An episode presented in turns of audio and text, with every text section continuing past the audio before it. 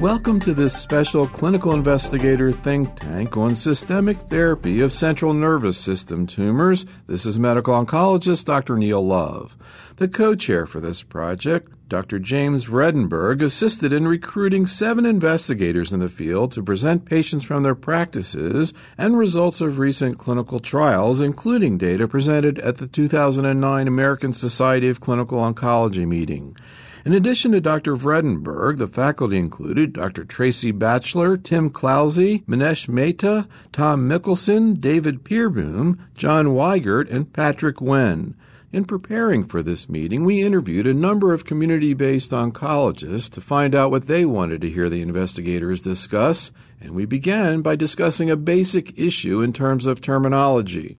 So, David, I was chatting with one of the community oncologists who works with us a lot, and I told him about this program, and he said, you shouldn't use the term malignant glioma. He says, quote, all gliomas are malignant. Is he right?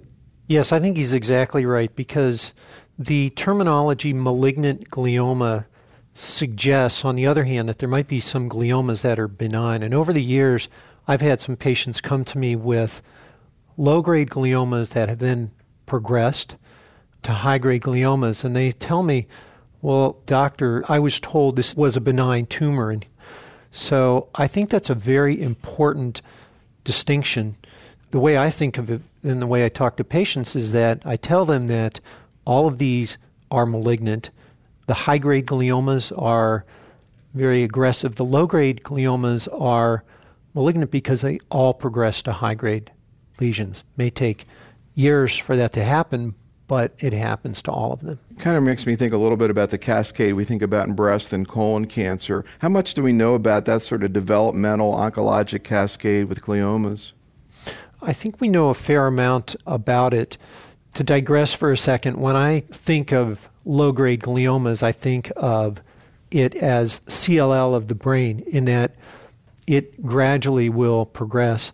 But to go back to your question, we do know that in a group of glioblastomas that we call secondary G B Ms, there is a fairly well-defined series of genetic chromosomal changes that occurs going from normal tissue to low-grade to anaplastic or grade three lesions, and then finally onto glioblastoma. And a lot of work has been done over the years to try to understand that.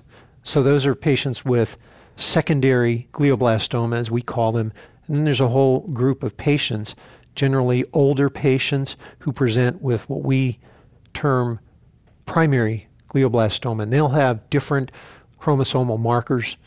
And so there are two different groups of patients. Anything being looked at in terms of trying to slow that down? You have somebody who is diagnosed with a glioma trying to prevent that deterioration or progression? Well, the clinical trials of low-grade gliomas have all looked at things like progression-free survival and whether, for instance, the addition of chemotherapy to radiation therapy, as one example, will be helpful in delaying that progression. I think there have been some improvements in progression-free survival.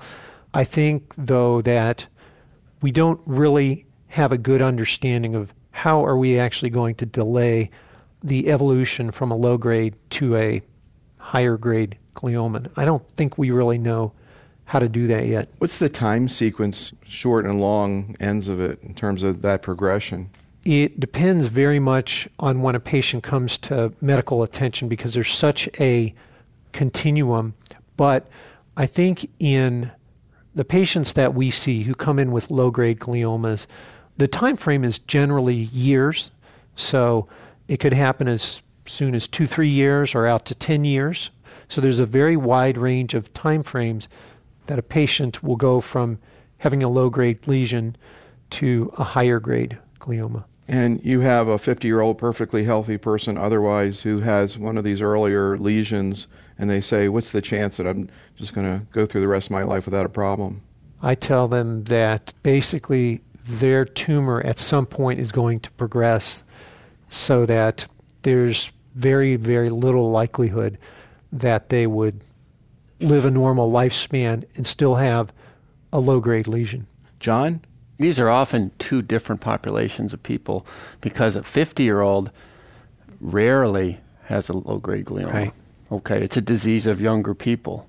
And I think that the biology of the low-grade glioma is much different than the biology of the high-grade glioma. And here, surgery makes a difference. I think it does.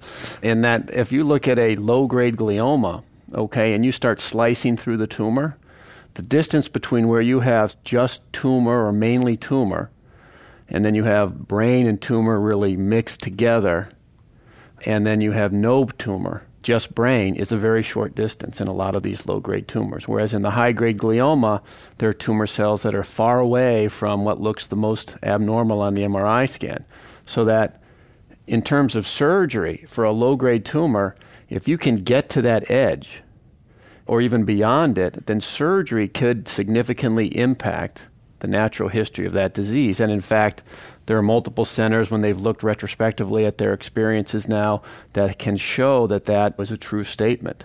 And there, there probably is a role for these patients to go to brain tumor centers, because it's not like taking out a glioblastoma, where if you just get near the edge, patient's fine. If you just get near the edge and leave a collar of tumor in a patient with a low-grade tumor, I mean, you've probably done that person a disservice, because if you get to the edge, you can make a difference. And there, there may be a role for being a little more aggressive, mapping, doing a variety of different things to assure safety. But I think it also gets to the point that probably the glioblastoma, and one of the reasons there's so much nihilism out there, is that the high-grade glioma is really four or five different tumors.